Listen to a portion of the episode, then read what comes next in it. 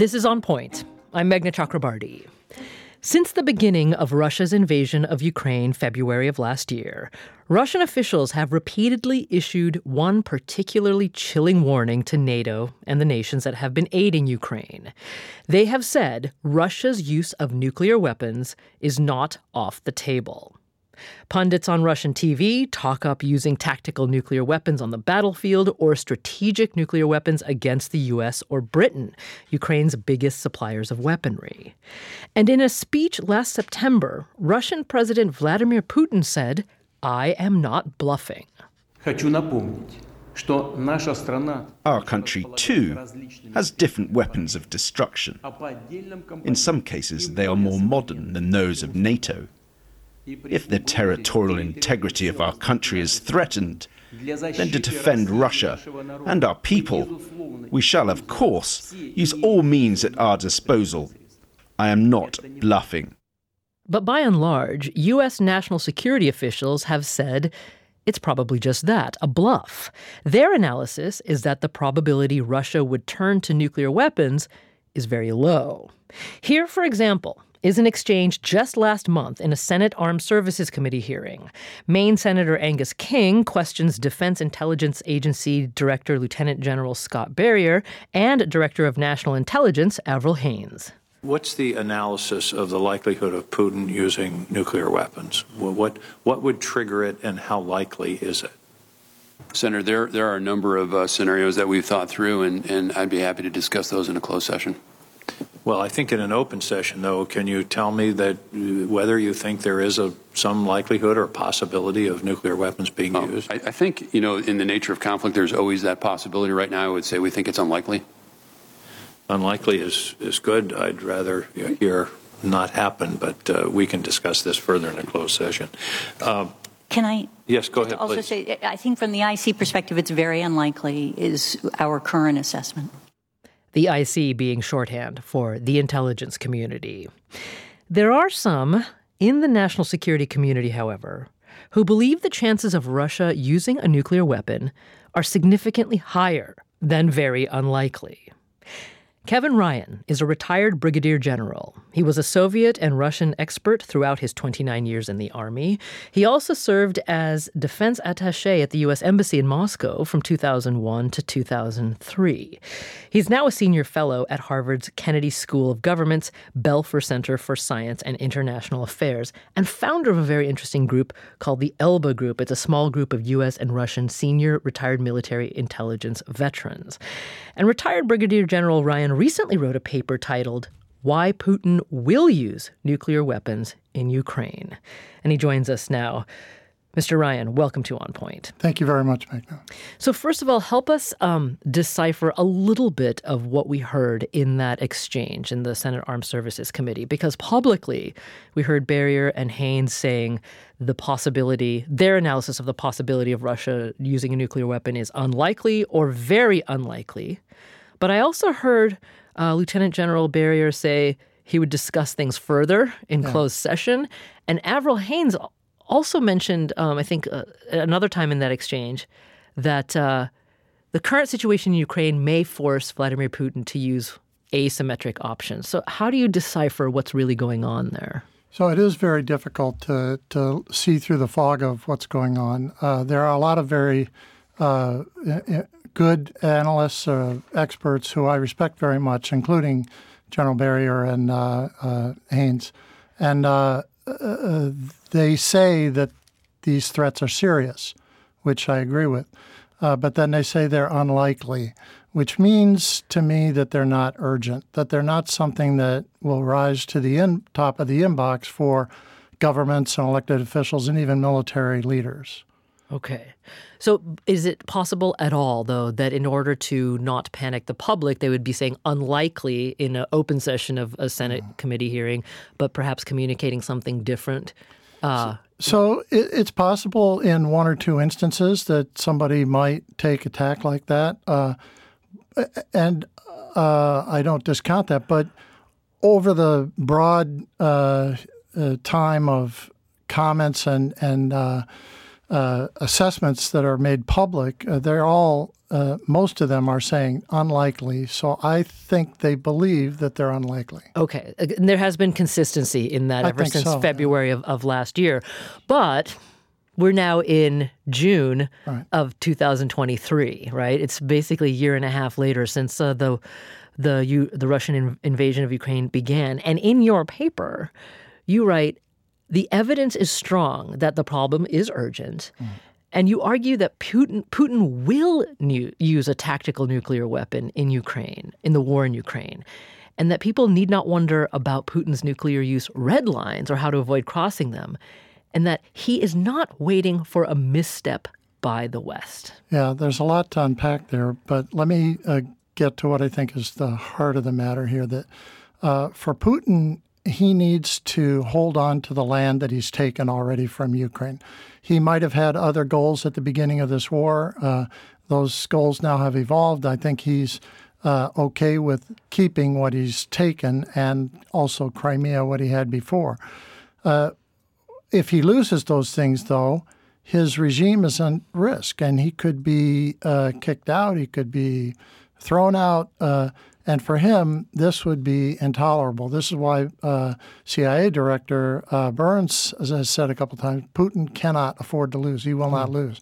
So if he's in that position where he's losing, if Ukraine has success in its counteroffensive and breaks the land bridge, et cetera, then, uh, then he needs to escalate the, the war. That's a very fundamental military uh, response. You have to escalate in order to meet the success that your enemy is having. If he cannot escalate conventionally, he only has one tool left: the nuke.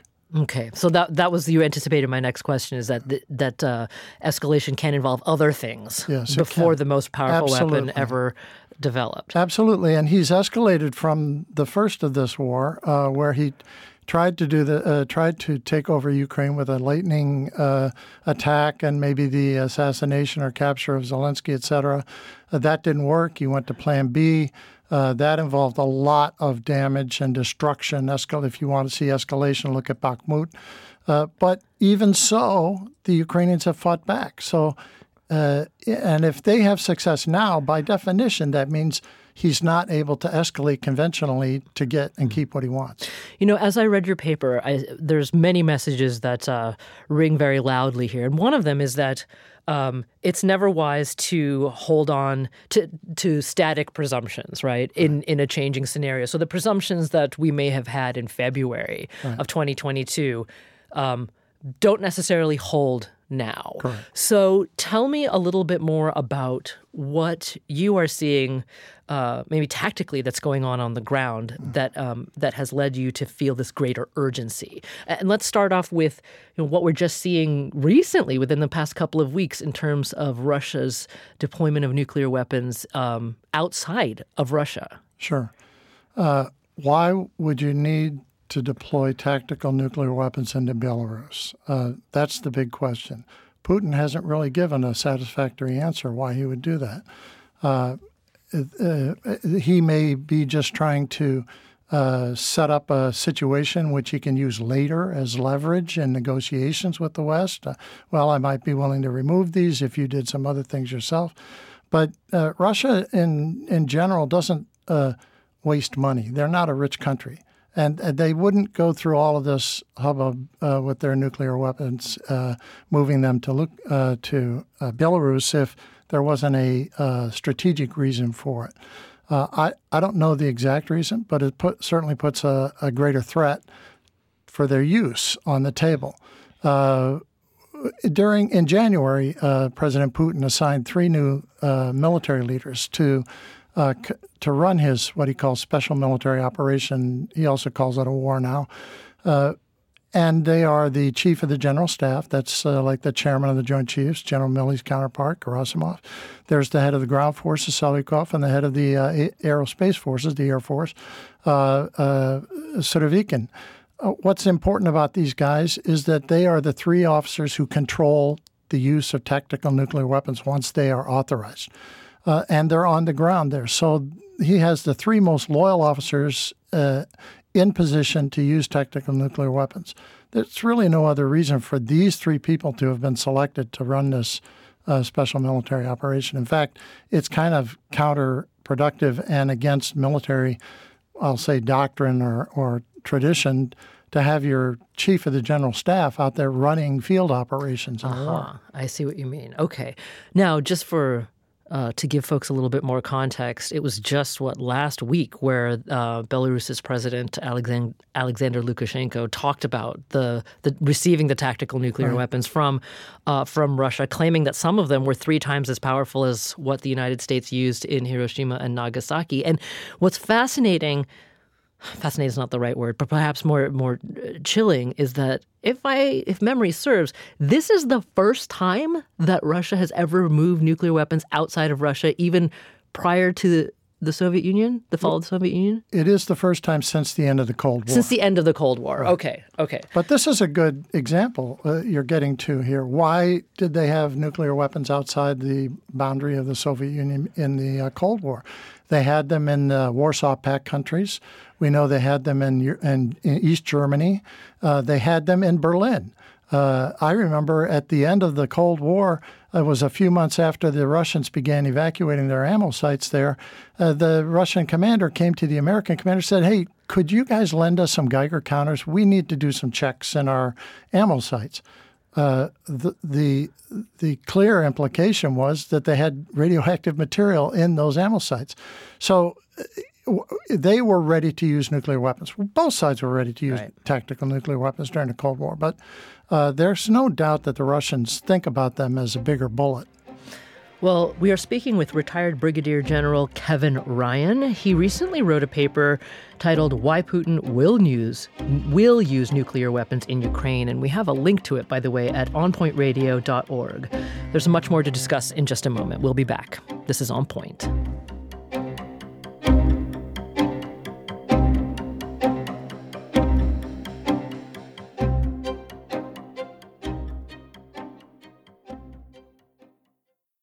Support for the On Point podcast comes from Indeed. We're driven by the search for better, but when it comes to hiring, the best way to search for a candidate isn't to search at all. Don't search, match with Indeed. Ditch the busy work and use Indeed for scheduling, screening, and messaging so you can connect with candidates faster.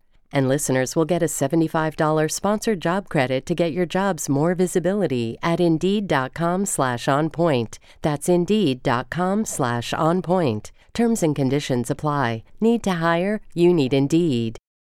The world's clean energy future relies on ancient elements still in the ground. Without mining, there will not be a clean energy transition. But pulling them out of the ground comes at an environmental and human cost. Mining is intrusive, but the results are the building blocks for products that we use every single day.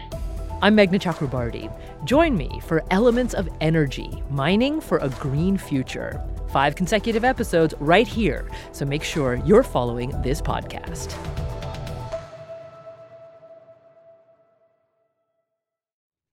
This is On Point. I'm Meghna Chakrabarti, and today we're speaking with Kevin Ryan. He's a retired brigadier general who served in the Army for almost th- three decades, and during that time, he was a Soviet and Russia expert. He also served as former defense attache to Moscow from 2001 to 2003, and recently wrote a paper titled Why Putin Will Use Nuclear Weapons in Ukraine. Uh, and, Brigadier General, I wonder if we could actually just take a step back and, and get some more historical context here, which you point out in the paper. Um, you actually see uh, Russia as having relied more on um, on nuclear weapons as a possible um, uh, as a, as a as a possible uh, weapon, even prior to the Rus- the Ukrainian invasion. Tell me about that.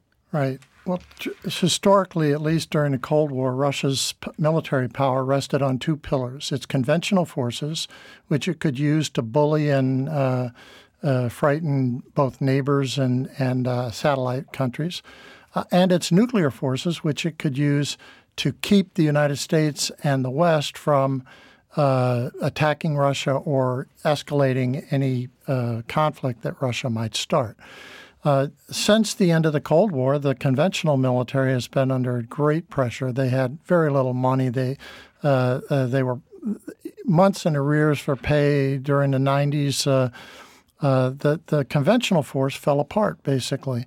And so they only had one pillar left to lean on, and that was the nuclear one. And they, they leaned on it. They said, uh, well, there's an old joke uh, about the two uh, officers, and the American says, you know, my nuclear weapons uh, cost all this money, and they sit in a silo, and I don't use them at all. And the Russian officer says, I use mine every day. and what he meant was that they're leaning on those to guarantee their security. Russia uh, reformed its conventional force. They thought they might have a new uh, conventional force. They were successful in Crimea in 2014. They had success in Syria.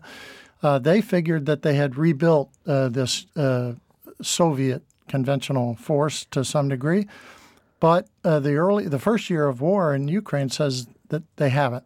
So that's why you hear these continued references and threats for nuclear attack because that's what they're leaning on. That's their that's the only thing that scares American military mm. leaders right now. Okay, so there's that there's that historical context. You talked about the change uh, that Putin did in in military leadership around nuclear weapons, um, and what we're seeing uh, on the ground in terms of like the positioning of uh, some of these Russian weapons.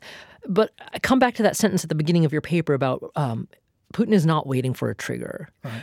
Uh, but you also said that right now, what's happening in Ukraine could, in a sense, serve as, if not the trigger, then the thing that pushes Russia to finally using the nuclear option, and and that's the Ukrainian counteroffensive that's going on. Right. Uh, and I apologize if that's confusing, but the uh, what I mean is that Putin has uh, certain uh, policy, doctrinal, uh, uh, legal barriers or obstacles or decision gate uh, gates uh, that he has to get through in order to, if he wants to do it, quote unquote, legally and with uh, in, in, conjunction with his own constitution, etc. He has things that he has to do to show his own people at home. I was uh, right to use a tactical nuclear weapon if he's going to use one. He, what I mean is that he is he has basically laid that entire argument out for his people. Hmm. He has done that so that they already know, and they would say today, "Oh, well, of course, you know, the Ukrainians have been attacking our country. The country's uh, sovereignty and existence is at risk. All these things Putin has talked about." Uh, at the same time, uh, he's not going to use a nuclear weapon if he can keep what he's got, because that he has uh, he has control of the regime he has control of 20% of Ukraine. Uh, it's something he can build on that. Uh, if he loses that, then his position as the leader is at risk, and he could be overthrown, taken out, whatever you want to call it. He does. He desperately doesn't want to end up like uh, Saddam and Gaddafi. Uh, ended up, uh, and and uh, that could very well happen to him if his country suffered a catastrophic defeat. that Ukraine. there would be an overthrow in Russia of yes. Putin if he suffers a defeat in, in Ukraine. Right, exactly. Uh, you know, it's a little bit odd, but uh, in some ways, Putin is more reliant on public approval than of the United States president. The president has to be really popular once every four years. And in between, he can do whatever he thinks is right. And nobody's going to come knocking at his door to tell him to get out of the office. If Putin's popularity drops below uh, 40%, uh, 50%, uh, 30%, somewhere in that re- region, uh, and the people start marching in the streets, uh, then his own inner circle will come for him and say, "We can't tolerate this. So you're you've got to leave." That would be the best situation for him, or or we will make you leave. Huh. Okay. I want to come back to that thought in just a minute, but let let's focus for a second on the Ukrainians, right? Because right. If your analysis uh, uh, you know, plays out, it puts the Ukrainians in a terrible catch 22, right? Because, of course, yeah. they want to re- regain their national territory. They right. want their counteroffensive to be successful. But you're saying that if it is, it could be the very thing that uh, pushes Putin to attack Ukraine with a tactical nuclear weapon. Right. Uh, it's not a uh, it's not a situation anybody wants, uh, but you've described it Perfectly. So the question is, what should be the United States position be?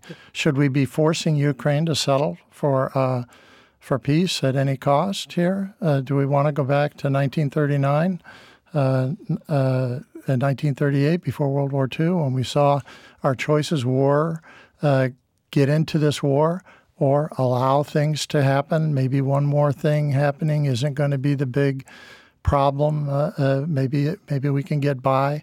Uh, I, I don't know the answer to that, but I do know that the U.S. policy is to support Ukraine, and I ha- I agree with that policy.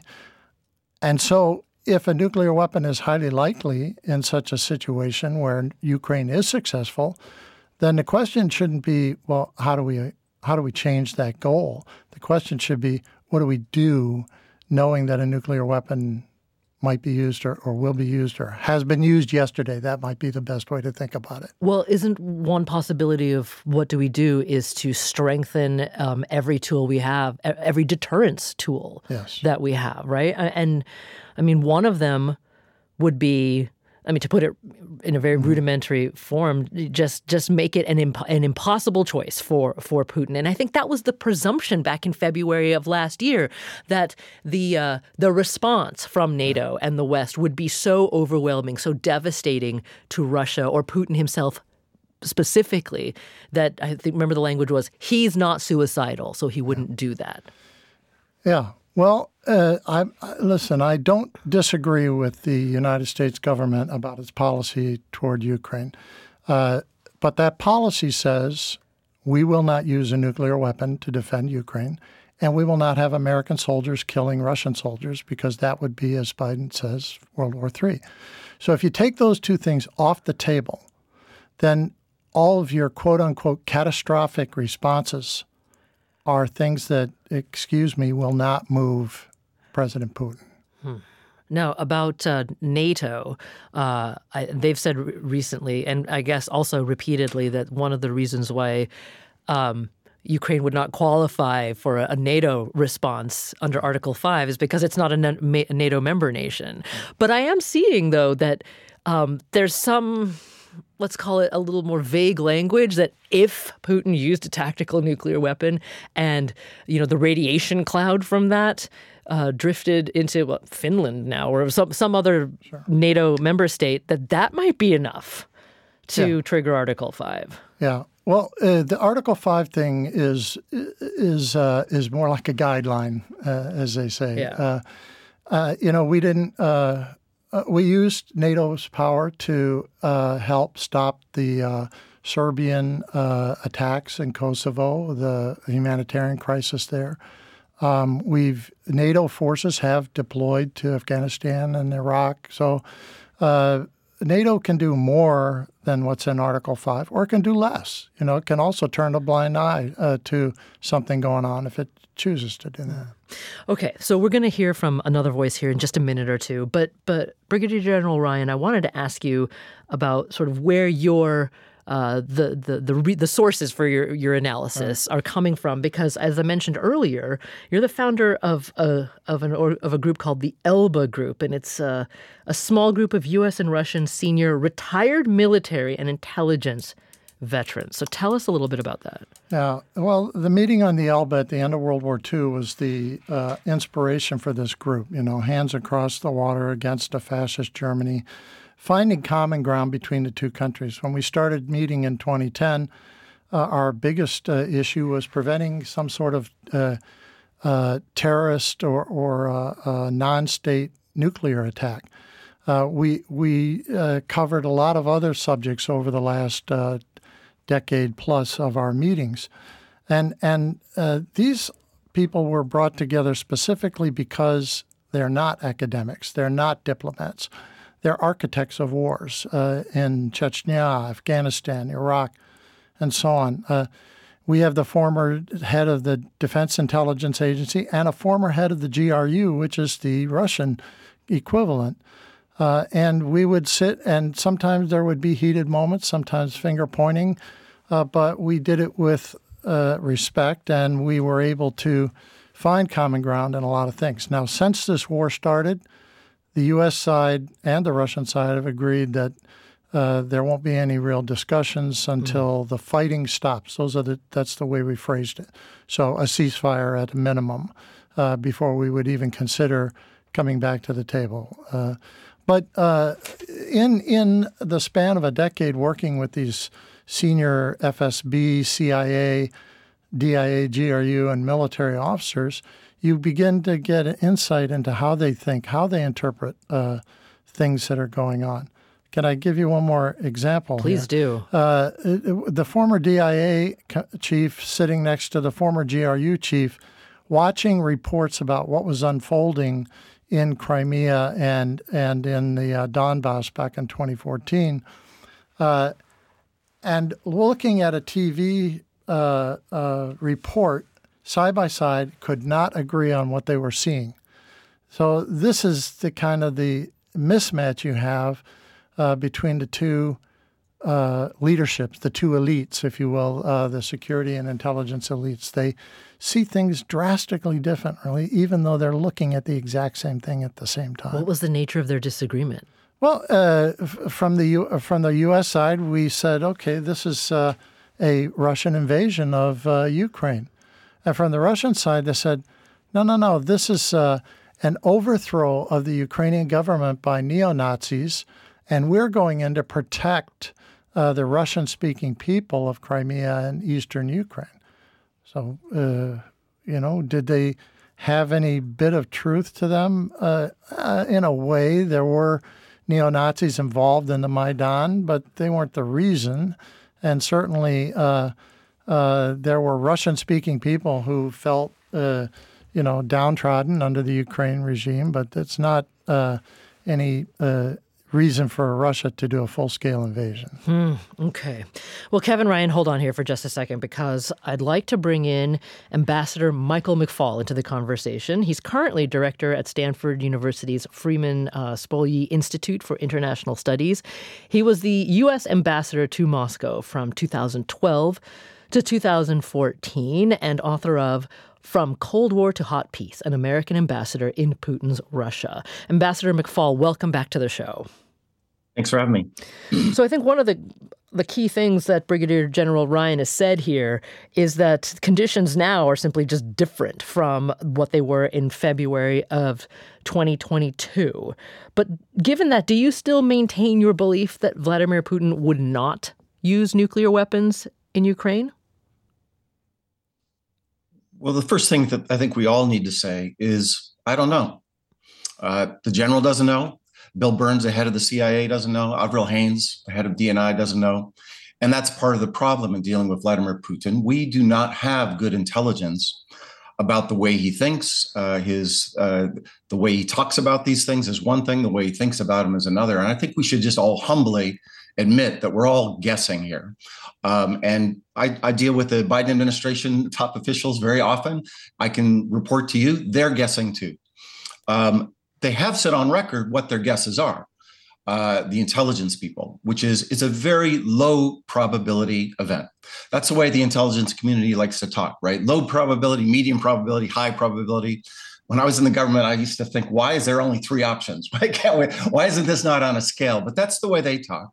The job of the policymakers is even if it's a low probability, say one mm-hmm the job of President Biden and Jake Sullivan, the National Security Advisor, Secretary of State Blinken, is to reduce that from 1% to 0.9, 0.8, 0.7, because of course it would be a catastrophic event uh, if Mr. Putin chose to use a tactical nuclear weapon in Ukraine. And, and so far, we're just talking about that scenario.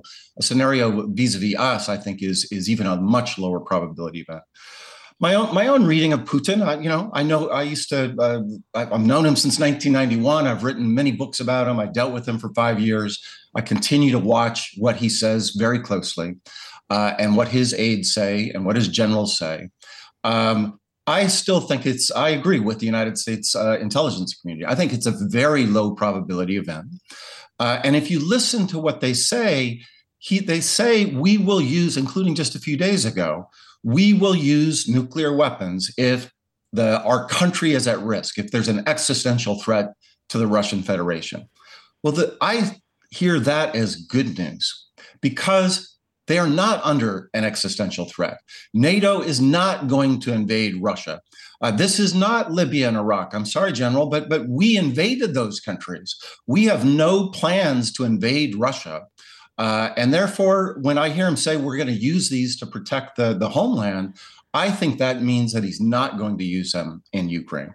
And, and, and the second thing I would say, I just listened to your conversation, and it's important uh, to, to also underscore that we're guessing about domestic politics in Russia. We don't know what will happen there. It's hard to know what preferences are. It's hard to do polling in countries uh, autocracies. But but again, this is a subject I've been following for many decades. Mm-hmm.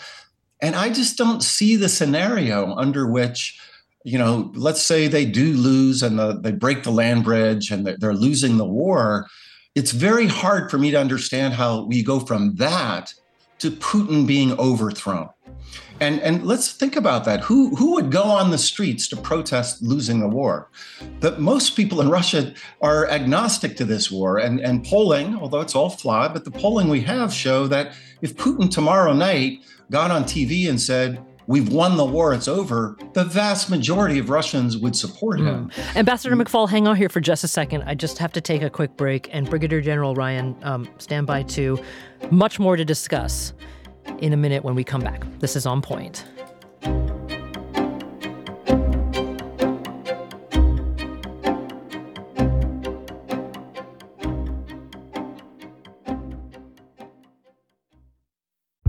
Did you kill Marlene Johnson? I think you're one of the first people to have actually asked. From WBUR and ZSP Media, this is Beyond All Repair, a new podcast about an unsolved murder that will leave you questioning everything. Somebody should be in jail for murdering my sister. A woman who's never been believed. As long as they think I have done this, then they're not looking for who actually did this. And that's what makes it a cold case. No, it's a botched case and a search for the truth, once and for all. Wow, it just gets more interesting.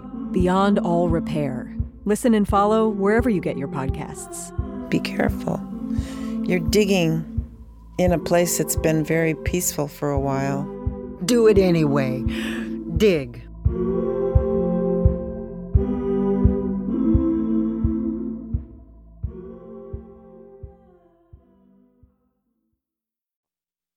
This is On Point. I'm Meghna Chakrabarti. We're joined today by retired Brigadier General Kevin Ryan and Ambassador Michael McFaul. And Ambassador McFaul, you, you had said before the break that um, that your analysis is that Russia would not use uh, a nuclear weapon in Ukraine unless it felt that uh, Russia itself were under attack. Now, I just want to dig into that a little bit more, and then um, uh, uh, Brigadier General Ryan will get your response.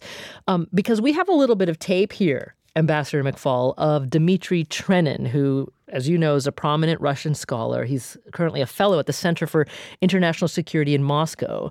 And just last year, he gave an interview to a Russian think tank where he argues that the U.S. is breaking protocol established between Washington and Moscow uh, that was established after the Cuban Missile Crisis this Ukraine war has demonstrated to at least part of the Russian community, and I'm part of that part, that what we thought as a guarantee that the Russian vital interests will not be violated by the United States was not exactly what we thought it was.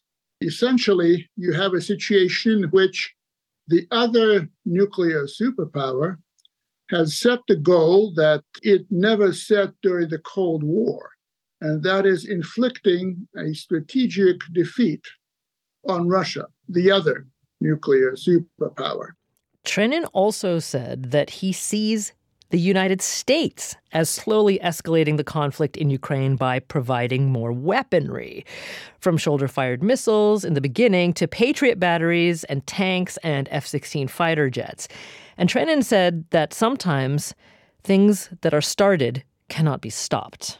What appears to me the U.S. strategy in this war is that of a gradual escalation.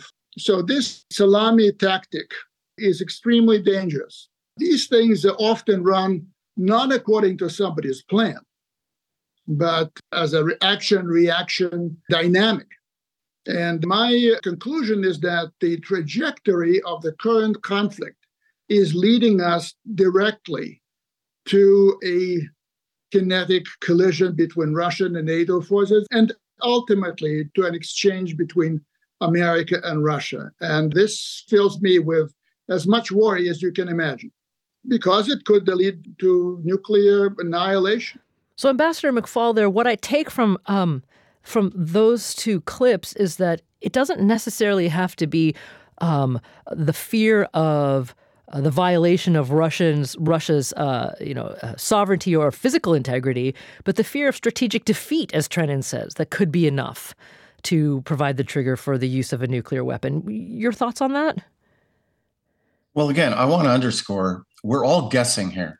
Dmitry, I've known Dmitry for 30 years. Uh, we used to work together in Moscow. Uh, uh, he used to run the Carnegie Center. Um, he's guessing too we're all guessing. We don't know. And I, I think that's really important for everybody to humbly admit that we don't know the dynamics that he's talking about. That said, when I listen to him speak, he's very close to the, the, the Kremlin. He's you know representing their views on purpose.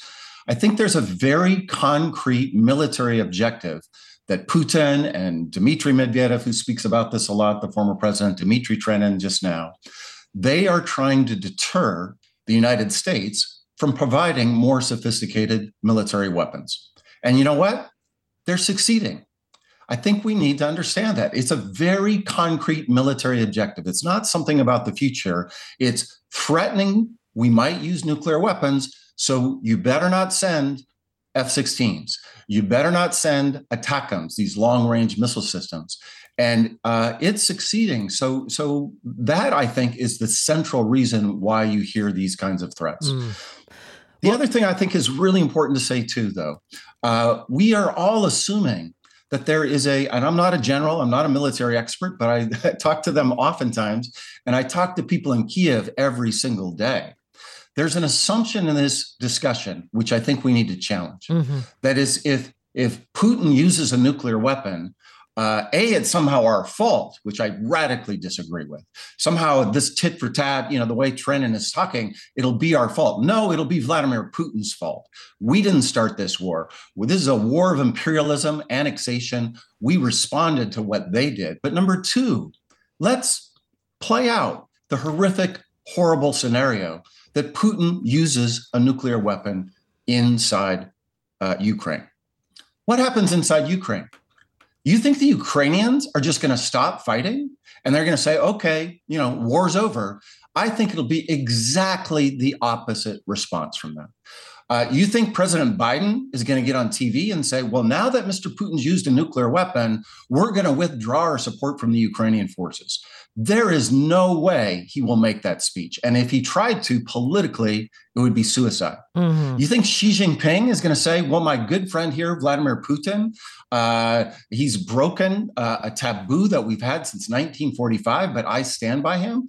No way. The, the dozens of countries in the Middle East, Africa, Latin America, Asia, who so far have been neutral in this war, they're going to rally behind Putin because he used a nuclear weapon? I don't think so. I just hope Mr. Putin knows all the things I just talked about. That's the part I don't know about. But I think we're making an assumption about the usefulness of, of, of, a tactical nuclear weapon that I just think this is not 1945. This is not the end of World War II. This is not a defeated uh, uh, society like Japan was in their army. This is Ukraine that thinks they're just in what they're fighting for. And I have no doubt if he uses a nuclear weapon, they will fight even stronger, even longer uh, to try to defeat this invading yeah. army.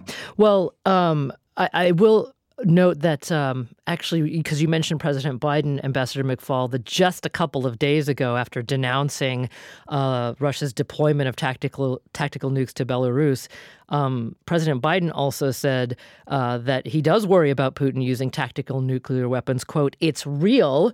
That's from the president. But uh, Brigadier General, you've been uh, waiting patiently here. Go ahead and respond to what uh, Ambassador McFaul is saying. So I think the ambassador has a good description of re- Ukraine's reaction and even the West's reaction after a nuclear weapon is used. It will not be uh, at, as happened at uh, the end of uh, World War II in Hiroshima and Nagasaki. The fighting will go on, and for the first time, we will be working and fighting on a nuclear battlefield. Now, is this uh, something that, that doesn't have uh, uh, catastrophic effects? no, it does have catastrophic effects. You know, we, we trained throughout the Cold War to fight on nuclear battlefields. Uh, I was in Germany for eight years, uh, learning how to decontaminate and to, uh, to move forces and so on uh, after a nuclear weapon is used. Um, but the thing that I disagree with fundamentally about that the ambassador has said is that uh, the nuclear deterrent that Russia has been relying on has been succeeding and has been working and has been doing what they want. I think that they see, the Russian uh, security elite see, that this nuclear deterrent has let them down. In fact, has not been helping uh, them and not doing what they want. For example, uh, when they look back at the 1990s and the 2000s, uh, they see a slow and steady advance by NATO into the uh, Eastern Europe. Their nuclear uh, arsenal did nothing to stop that. They had nothing with which to stop it. Uh, this is one of their major complaints. Uh, in uh, December, before the the war started, Putin said, "Well, my demands are that no more NATO expansion, no more NATO forces in bordering countries, and and go back to 1997." Well uh, none of those things are happening, uh, and yet uh, Russia's had to, uh, and Russia's had its uh, invasion of Ukraine. So when they look at what has this nuclear arsenal done for us, I think they have to give it a, a C minus. It's really not mm-hmm. helped them. And so, how do you make this thing more effective? People like Trenin, Karaganov, other Russian pundits and and experts are saying, look, the way we make this more effective is we use it. Mm. We create fear in the West by using it. Okay, now um, I I know we could we could actually speak in depth uh, about the points that both of you just made, but unfortunately, I am constrained by the time that we have for this program, and we only have. Uh, a few minutes left. So there's two things I'd like to do. One is I just want to um, zero in for a minute on culturally some trends that we see going on inside of Russia, uh, and then both of you have asked a really important question about okay, well, we don't exactly know what's going on in Vladimir Putin's head, but you know, I think the the best thing to do is to ask, well, what if it happens? What would we do in response? So think about those things, uh, Ambassador McFaul and Brigadier General Ryan. Um, but about what's happening culturally in Russia, some very interesting things. Um, we spoke with Dima Adamsky, who's a scholar at Israel's Reichman University and author of Russian Nuclear Orthodoxy. And he says that since Russia's invasion of Ukraine a year and a half ago, he has seen a huge spike in Russia in talk about using nuclear weapons. And he sees two trends coming together. One is further nuclearization of Russian strategic thought. Russian establishment is adjusting the country's deterrence posture basically doubling down on uh, new doctrines and establishing organs responsible for nuclear deterrence. What is really interesting and unprecedented is that in parallel, the Russian public appears to have become more comfortable with the idea of using nuclear weapons. And when you're looking at this belligerent nuclear rhetoric, official and unofficial, you're looking at something that appears like an erosion of nuclear taboo. Боеголовка на нем мощностью до 100 мегатонн. Взрыв этой термоядерной торпеды у берегов Британии поднимет гигантскую волну, цунами высотой до 500 метров. You're hearing an example right now of the rhetoric that Adamsky is talking about. Dmitry Kiselyov leads Russia's state media group, and he's a frequent commentator on Russian TV. Last year, he gave a dramatic presentation to Russian viewers about what a Poseidon underwater nuclear drone could do to the British Isles. And in that tape, he said, the warhead on it has a yield of up to 100 megatons. The explosion by Britain's coastline would cause a giant tsunami up to 500 meters high, and such a barrage alone carries extreme doses of radiation. Having passed over the British Isles, it will turn whatever might be left of them into a radioactive desert.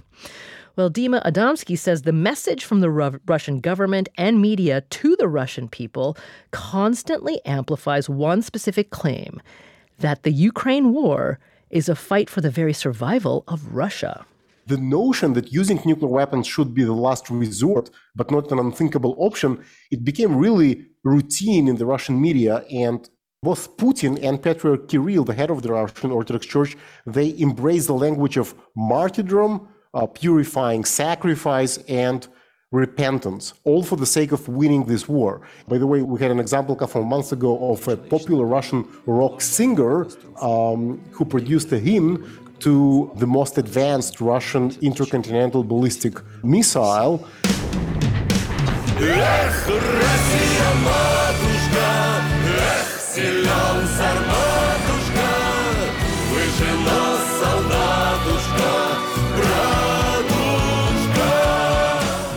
One of their final uh, lyrics of their song is God and this ICBM called Sarmat are with us.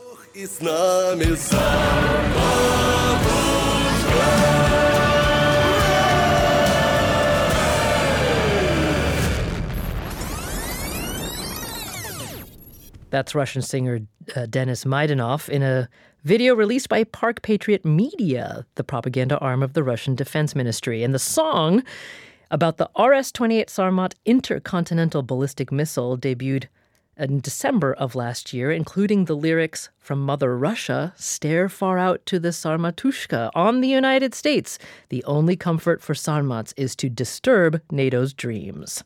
Basically, what I'm arguing is that we might be looking uh, at their vicious cycle when military's embrace of nuclear operations merges with normalization of nuclear weapons in public consciousness and this nexus is also making the public tolerate and perhaps even encourage the Kremlin's assertive nuclear gambits.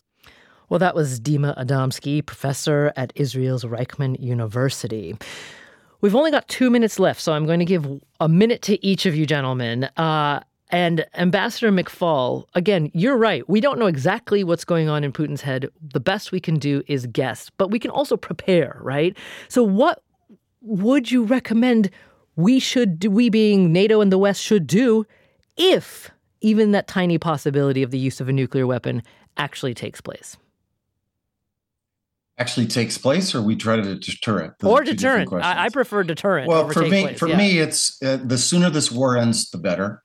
The less likely he'll use a nuclear weapon, and the fastest way, the, the way to speed up the process for ending this war, is to provide the Ukrainians with more and better weapons to defeat his army on the battlefield with more and better sanctions to stop sending Western technology to the making of weapons inside Russia, and and to stop to think that the faster we do that, the more probable this war will end, and to not not think uh, allow ourselves to be self-deterred by all this this rhetoric that Mr. Putin and these rock stars are saying. It's truly grotesque mm. what you just played and scary but we have to help the Ukrainians win. That's the fastest way this war will end. Mm.